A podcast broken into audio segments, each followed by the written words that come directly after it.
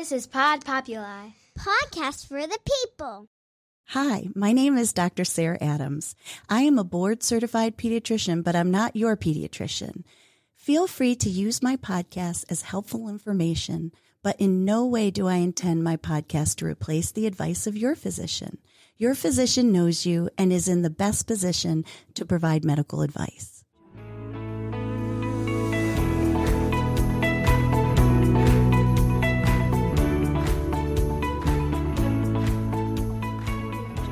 Hello, and welcome to Growing Up with Dr. Sarah. I have had the honor of taking care of kids for almost 30 years. And specifically, I am what's called a BCMH provider, which means that I provide pediatric medical care for children with chronic issues, illnesses, diseases, and it definitely affects their childhood. And I had the opportunity to hear about the amazing work that Dr. Lund is doing. Let me introduce her because she's our guest for today. Dr. Lund is a licensed clinical psychologist and she has been for 17 years. She focuses on peak performance and she's even a peak performance coach. She's a best-selling author and a TEDx speaker. Her specialized training in medical psychology includes the world renowned Shriners Hospital for Children, which is amazing, Boston, Massachusetts General Hospital, and Beth Israel Deaconess Medical Center, all of which are affiliated with the Harvard Medical School. She uses a strength based approach to help her clients improve their confidence in school, sports, and life while helping them to become more resilient and reach their full potential at all levels.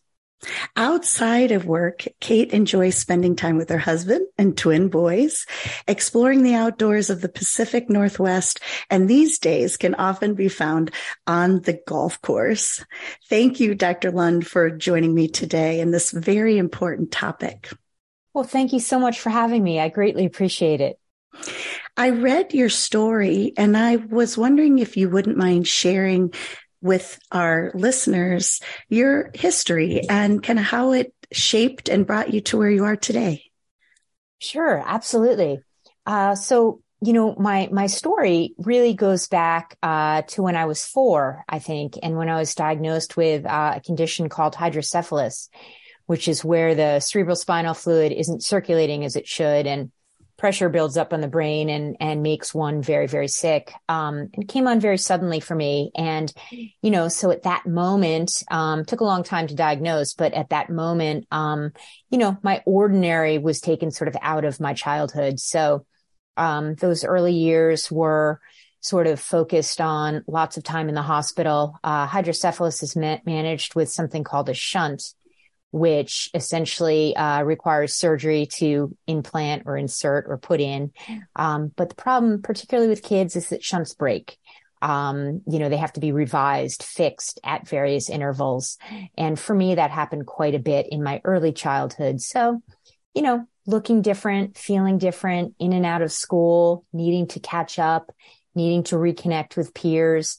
And I think for me, um, just the looking and feeling different part was were the most significant. Um, you know, because kids who might not understand what's happening in terms of, you know, why I was looking different or why I wasn't able to do the things that they were able to do, you know, really made me kind of set me apart. And the fortunate thing is I had a lot of support from my family, friends. I had a lot of good friends in those in those years that that really helped me to focus on what I could do as opposed to what I couldn't do.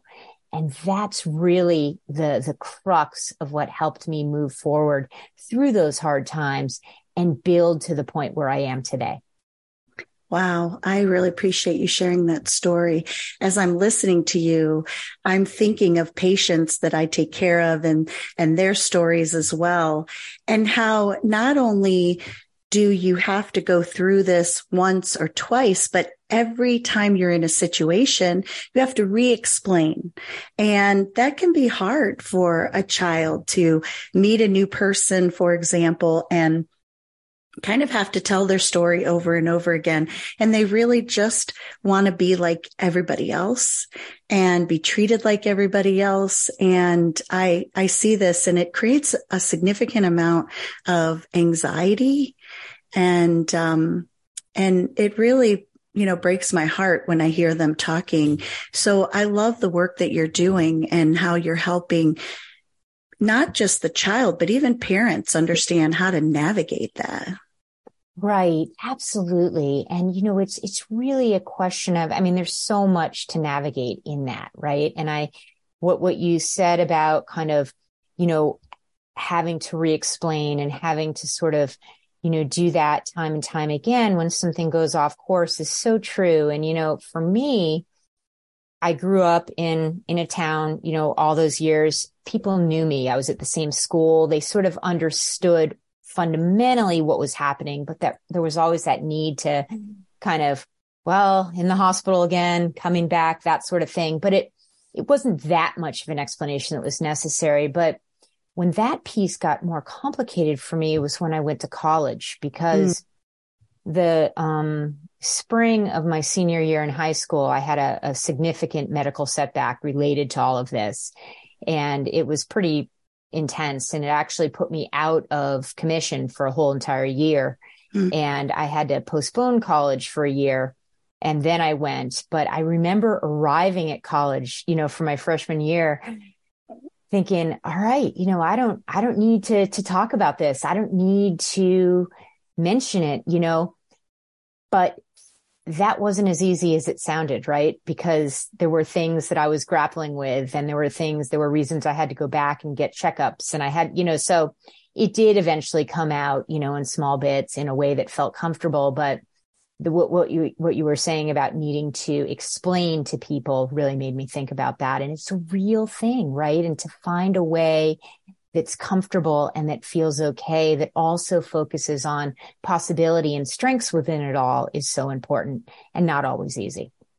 And I, I love that your course of action is how do we help these children find a new normal if, or even just find a way moving forward if it's been something since birth or not either way because we know life can change like that mm-hmm. and I, I love that approach and that that you take because you know, of course, we want to be empathetic. Um, I try very hard, you know, to name emotions and, and really try to understand. But then I, I want to help them move forward.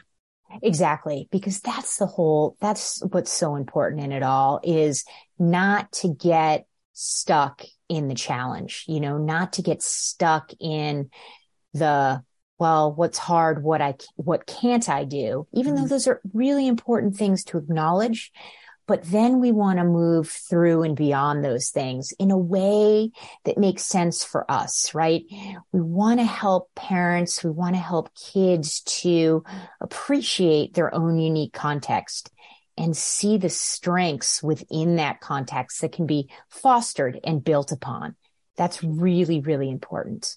Yes, I think I, I, think that is important really for any child if you think about it, mm-hmm. because I try to, in my practice, say, you know, you don't have to be in an organized sport to be active. Exactly. And, you know, you could do things that are just individual or family activities. And so I try to tell them there's so many other ways to be active and do things that are fun and you enjoy. Exactly. Right. That's such an important point because it's not a one size fits all ever. Right. And so there's so many different ways that you know, f- folks can find their passions, build on their strengths, move forward within their own context. I mean, you know, I, I have that right here in front of me. I have 15 year old twin boys, um, best friends, but very different, right? Mm-hmm. And their contexts are just totally different and the, their passions within those contexts and their their strengths are so very different and it's just really important for them to each appreciate who they are mm-hmm. and not compare themselves to their brother or their peers or what have you. And the same was true for me. And I was, I was very lucky in that, you know, there were a lot of things I couldn't do, but early on, um, you know, I figured out that I really liked tennis and tennis was a safe sport, quote unquote, because non-contact and, you know, sort of individual in a way I could kind of play within my own context. And I really got pretty good. You know, I was never the best among the, the group of my peers, but a lot of my really good friends came from those years. And I'm still really good friends with those folks. Uh. And it really helped me to foster my identity as, wow, I can do this thing, you know? And I had a great time with it. And it was, it was such an important part of my childhood. Um, and really, I think highlights this idea of finding something and it doesn't have to be a sport, you know, but finding something that there's an interest in, there's a passion in that you can build upon, you know, regardless of what your context is. I'm thinking of a story. And of course, you're absolutely right. It doesn't have to be a sport. Everybody's passion is so differently. And I agree. Like when I think about my own boys, now they're four years apart, but one is very analytical, a numbers kid. The other one is a little bit, he, he loves the science. And so mm-hmm. it's funny how one kind of took after my husband who's in finance and the other one is in has a, a healthcare position. So I always joke that uh, with other parents when they say, "Gosh, they're so different," I said it would be so boring if they were the same, right? Right, absolutely, and that's that's what, yeah, that's what keeps things kind of interesting and moving forward. And exactly, I think, yeah, if my boys were carbon copies of each other, yeah, that that would that would be that would be strange in a way. I think so. Yeah, no, I totally agree. I was thinking too of a patient and I love the idea that you don't, you know that there's things you can't do. And so, and that's, that goes in line with things we cannot change, right? There's right, some things exactly. we just can't change. Yep. So we have to find things outside of that. So I'm honestly thinking of, I had a patient who developed a seizure disorder in middle school. Um, pretty significant to the point, and he played football. Oh. And he really was sad because he, he, because of his condition was not allowed to play football. Oh, yeah. Because it was a contact sport. Well, mm-hmm. he ended up working really hard and became the kicker. Awesome. And yes. And, um, the, the, neurologist said, that's fine. You could be the kicker, you know, and, um, because for the most part, you're protected. And thankfully he never had any problems, but he became a kicker and he did it through high school and then even, um, was a kicker in college, which is pretty cool. That is very, very cool. And that really, yeah, speaks to this idea of pivoting you know, mm-hmm. and kind of finding another angle either on the same thing, which in this case, football or something totally different. But I love that. And so he could have easily gotten, you know, mired in this idea of, oh no, and I'm never going to play football again. And I can't, but, but he didn't. He pivoted and created something new. And I love that. Yes, it's a great story.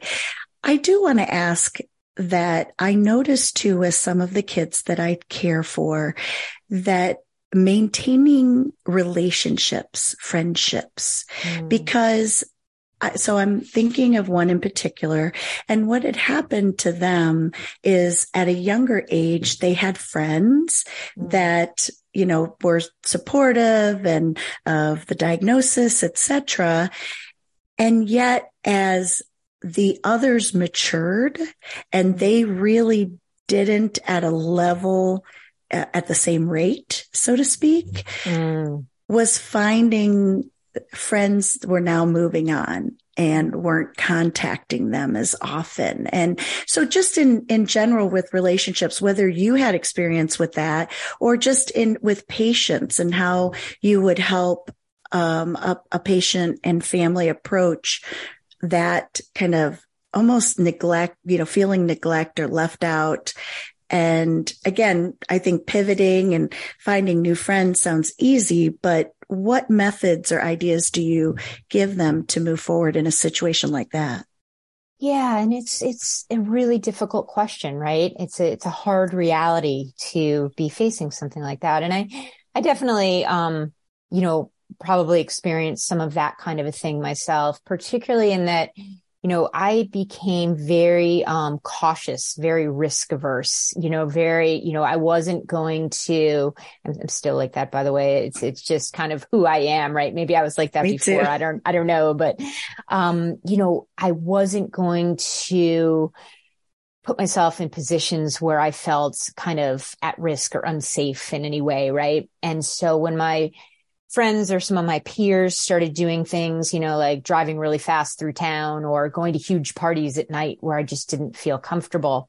You know, I stayed home and I kind of did my own thing. And so, you know, for me, you know, I didn't always feel great in those moments. I'm sure. I mean, I look back on it. I'm like, yeah, it was fine. It was all good. But, mm-hmm. you know, I'm sure, um, it didn't always feel great, but I think it comes down to really kind of um, listening to our children in those experiences, understanding what they're feeling and how that's playing out for them, and kind of, you know, being transparent about the fact that there are really no easy answers. You know, it's mm-hmm. it's it's something that um, you know is a hard reality, and then on top of that, to help the the child who's struggling, perhaps to just really appreciate their own unique context and try to help them see the possibilities for them on the other side of these challenges. Like, for example, you know, they most likely will move on, you know, in a, in a direction. They will develop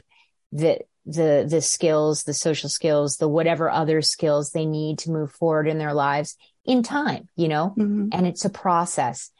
So kind of helping them to appreciate their own unique context, see their strengths, and also recognize possibility down the line on the other side of challenge, but really just hearing their experience and, and acknowledging that, yeah, this isn't easy. This is hard.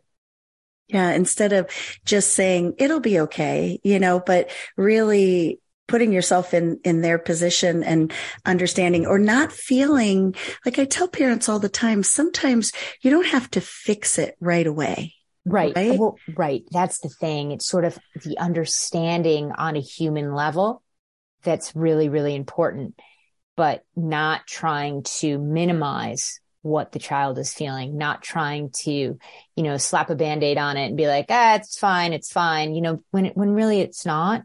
Mm-hmm. Um, but you also don't want the child to wallow or, or be bogged down by the the challenges in it. So it's it's a delicate it's a delicate balance.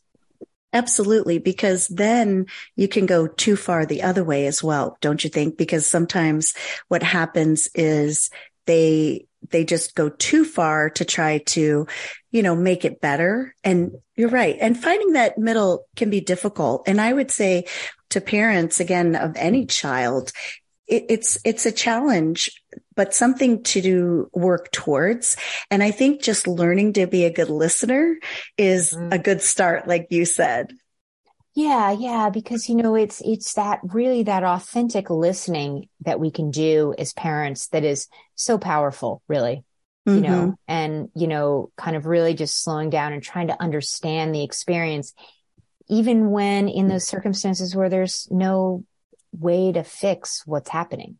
Right. And sometimes depending on the age and really could be adolescence as well. I want to make note to parents that it's not common that a child would come out and say to you, I'm struggling with this. It, it, might, they might be showing other behaviors. Yes. And which could be things like they're going in their room more often. They don't want to engage in conversation or mm-hmm. just the opposite. They're just very irritable and get upset over small things. Anything to add to that? Yeah, absolutely. Those, those are really great points. And yeah, you know, developmentally and dispositionally, you know, that's going to determine whether a child's going to engage in conversation and actually put out there on the table, like, wow, this thing is really hard and I'm struggling with X, Y, or Z.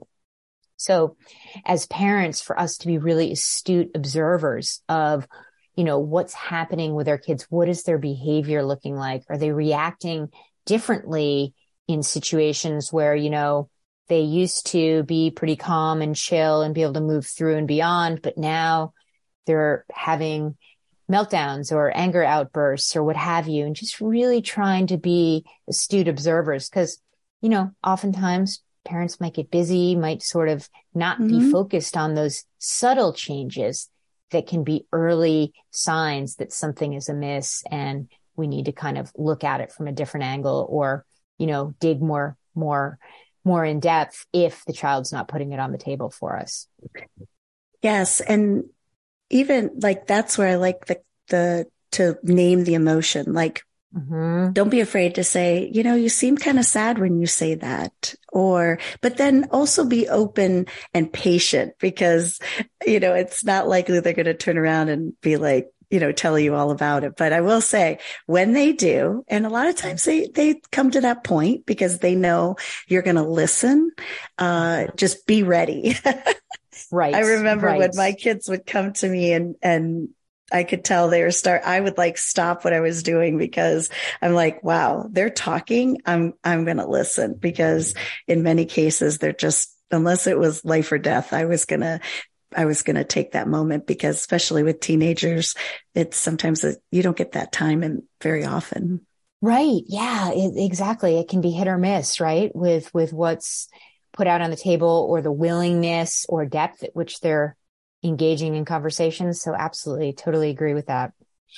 Now, what do you, how do you help parents? Let's say, let's say there's a child, whether vulnerable or not, who does have some ability to, to do things, but doesn't have the confidence. What are some mm. strategies that you give parents to help their children and even or help the kids themselves to to try some of those things that they might you know to move forward and find the things they can do. Um, for fear of i mean they could have all kinds of fears but they don't want to fail or they don't want it to be just another thing that they weren't successful at etc yeah yeah. It's such an important question and such an important thing for us as parents to do to help kind of foster this ability to take that step forward when there's fear or reticence or, you know, this fear of failure is very real.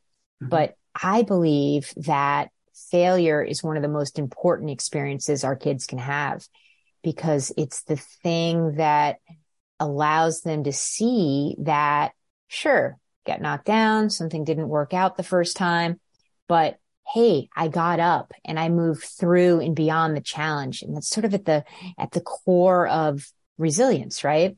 Yeah. And so, you know, either by modeling or by talking through, showing our kids that it's okay to fail. It's okay when it, that things, I mean, it's really likely that things aren't going to work out the first time out of the gate mm-hmm. and sort of being transparent in that with our parent, with our kids is really, really important as parents, right?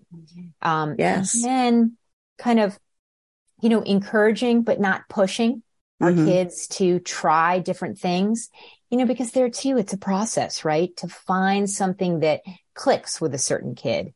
Um, you know, whether it be in sports or an activity or the arts or what have you, you know, it's not often the first thing they try that's going to feel like, oh, wow, I love this. You know, it's often a process. So to encourage small steps forward is important while also letting them know that it's probably expected that they're going to fail and that they're going to have to try again. And that's okay. Mm-hmm. Um, and then helping kids to see the things that are going well. Yes. As opposed to just picking out the things that didn't go well is a really important step because, you know, as hu- human nature leads us down the oh man, that didn't go well. I should have done that better. Oh, I'm terrible. You know, the negative self talk loops. Absolutely. And we want to help our kids to see the other side of that to at least neutralize the lens, if not move it more in a positive direction. But it's, it's a process and there's no one size fits all. But those are some sort of strategies that I would suggest and some strategies that I, I use myself. I think those are great strategies. I think just showing up is a win. So like yes. you said, we have to look at the wins because it is, it's very easy to, to everyone does that. They go down that path of this, I should have done this better. Or yes, I showed up for Boy Scouts, for example, but I didn't talk to anybody. Hey, you know what? That's a win. You yeah. showed up. You got right. there. You got in the car.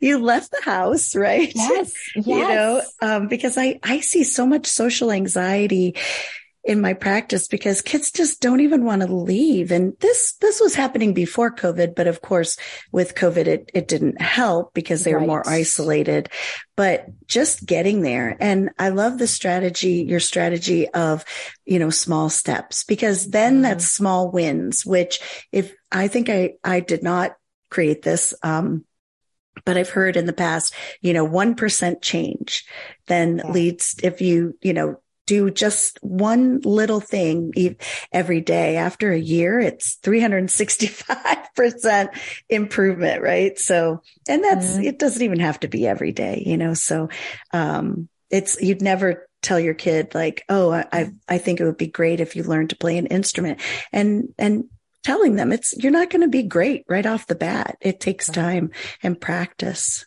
Right. And that's that sort of progression is never linear, right? It's often circular, like one step forward, couple steps back and vice versa.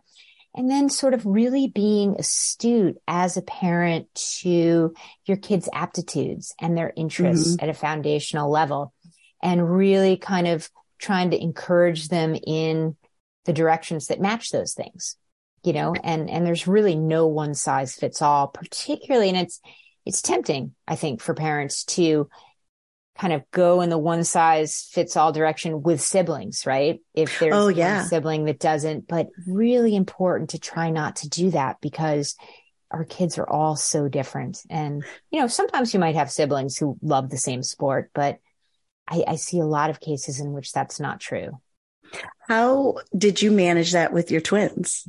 very interesting, very interesting question. And you know, it's it's it's it's it's an ongoing process, you know. Of course, of and course. it's, you know, one of the boys kind of um had a bit of an easier time with some of the foundational sort of academic stuff, you know, a little bit easier time in sports in general. And has sort of navigated his own way into uh, a sport that he really, really loves. Um, his brother you know, he's still exploring and he's, mm-hmm. he's tried a couple different things in his freshman year. He's landed on, um, rowing. He's, he's oh, doing oh, wow. rowing right now and he absolutely loves it.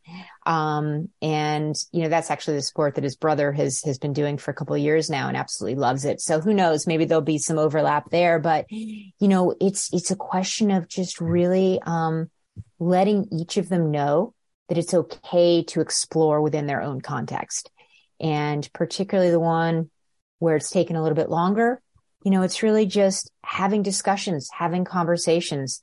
My husband drives, um, one of them to school and I drive the one who's sort of been exploring a little bit more, uh, each day. And it's a great time for conversation. It's a great time to encourage, reinforce that, yeah, it's okay to explore these things and help him to see and recognize, you know, the positive changes that he's made, the things that are going well. And I think that's, that's really important for us as parents to be able to do that. But really it's helping to, um, foster strengths within each individual context. You know, that's really mm-hmm. important. And not worrying about their differences either. Right. Exactly. Exactly. Because sometimes you can do that, you know, where you worry about one and then the other. And now that my kids are both adults, you know, it's, it's a whole different uh, dynamic at that point, And, uh, it's fun. Don't get me wrong, but it, it is now that they're talking about careers and it's not school and really fostering that support and mm-hmm. realizing that wow, you know, they're adults now and they're making their own decisions and we're here to support, but you know, kind of refraining from that parental like it always telling them what to do or or things like that and trying to be supportive. But i think it uh, i think it starts with the way that you work with your kids at a younger you know at a younger age. Definitely. Absolutely. And i think you brought up resilience which i think is so important especially as a prevention for anxiety. I know that mm. i'm always trying to think like now when I I meet with younger families and so on. And I'm thinking, what can I do preventatively? Which is why I loved going into pediatrics because I get to do that. Yeah. And I think you're right. It's, it's a lot, it's allowing, giving parents permission to not be perfect themselves, right. first and foremost, mm-hmm. but then realizing that their kids are going to fall and kind of, um, you know, skin their knees a little bit, uh, mm-hmm. but you'll be right there to like pick them up. Right. Yeah. And, th- and that's, yeah. Yes. That's a very important point. What does resilient mean to you? Yeah. So, you know, at a, at a very foundational level, it's, um, this ability to move through and beyond challenge. Um, but I think sort of beyond that, it's, it's the ability to see possibility. Mm-hmm. Um, mm-hmm. it's the ability to really um, appreciate your own unique context and mm-hmm. see the strengths that you have and to build upon those and to use those to, you know, help foster your forward motion. But really, you know, at the foundational level, it's moving through and beyond challenge. It's not being um, uh, shut down by challenge. Mm-hmm. Being stuck, like you said. Exactly.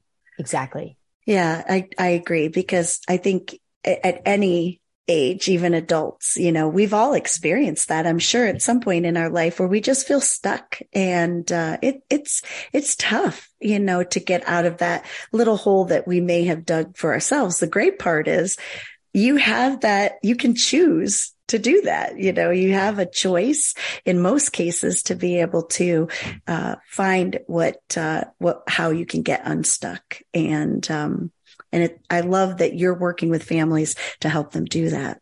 Mm-hmm. Yes, absolutely. And it's that, it's that, it's that piece about getting unstuck and about, you know, feeling confident, feeling courageous in taking those steps forward, whatever the challenge might be. That's so, so important. Looking back to when from four years and on, what do you think were some of the biggest lessons that, that you learned?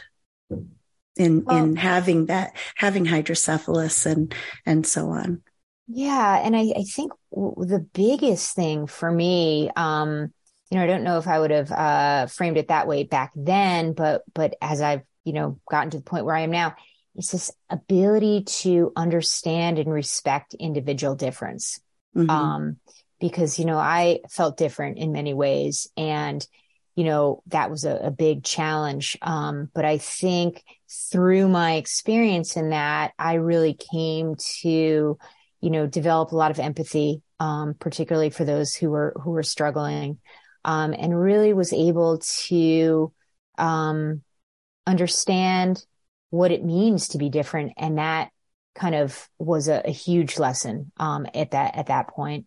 Um, recognizing um, and focusing on what I could do as opposed mm-hmm. to what I couldn't do was huge. Um, I also learned that, and I, I'm, I'm a firm believer in this, you know, that, you know, it's okay not to win, you know, um, you know, within your own context, you know, finishing last can mean finishing first if that's what it, if that's what fits within your context. I mean, an example of that would be um, I got really into long distance bike riding in college and I loved, loved, loved being out on my bike. And it was really a great release for me and all these things. Um, and so this summer I graduated from college. Uh, I had an opportunity to join this group, Cyclists Ending Hunger. And nice. I rode, rode my bike from Seattle to Denver wow. um, with the group, and we were promoting the importance of um, proper nutrition and healthcare for kids along the way, and we were doing stuff like that. But it was it was a grueling ride, you know. And I thought I was in shape, but you know, I finished last every single day. But I was so grateful to be there and to be riding. Mm-hmm. You know, mm-hmm.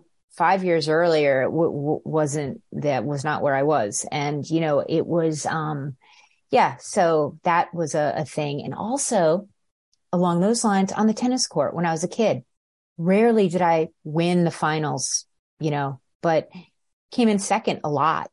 And mm-hmm. that was okay. I was playing, you know, and that meant everything to me. So I think that's a huge lesson that I learned.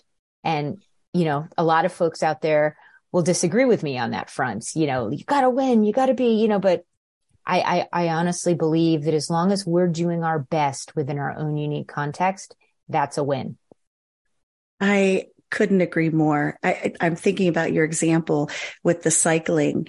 And to me, the fact that you got up every day the next day and did it again. That's a huge win, you know, and being able and then having that support and just feeling great at the end of the day too, that you finished. Mm-hmm. You, you managed to, you know, keep going. And I think that's probably one of, th- that's a big win that you kept going. You right. and I, and I was, I was stubborn too, because, um, you know, uh, c- certain days they were, they were long, grueling days. Um, you know, through the, through the, uh, flatlands with major headwinds or what have you. So I was pretty far behind, you know, the sag wagon would come back and like, don't you want to get, nope, I don't, I need to finish this. You know what I mean? Yeah. And I did. And I'm, I'm psyched to look back on it, you know, all these years later and be like, yeah, I rode every single mile on that, on that trip. Absolutely. I just, this is not really apples to apples, but it's recent in my mind. And that is that I decided I was going to learn to play pickleball. Oh, nice. Awesome. and I haven't picked up a racket in my entire life. Well, I mean, I used to play tennis when I was a little girl, but it's been a long time since I was a little girl. And so anyway, we were, we were play, like my kids went to and, um, there were some really nice people there who were helping us learn. They, you know, we told them and they're like, play with us. And we're like, we've never done this before. well, I'm telling you the story because I played with, we, as partners with helper A, I'll call her. Mm-hmm. And we lost one to 11. and then we switched partners and I had helper B and this was with my daughter-in-law was on the other team with the other and I was helper with helper B and we lost one to 11. And then we ended up playing with my two boys. And I thought, you know what? Lauren was my, my daughter-in-law was on the teams that won both times. So I'm going to have her on my team. That's going to be the difference. Right.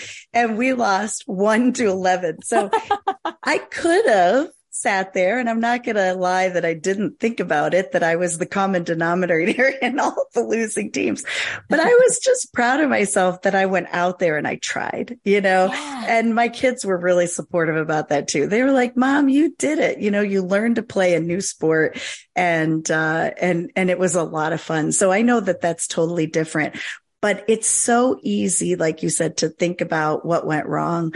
And I joke about it. Obviously, I, it, it it, I'd be lying if it didn't cross my mind. Like hmm, every single team I was on, we lost, but we didn't get pickled, which I learned is when you don't score at all.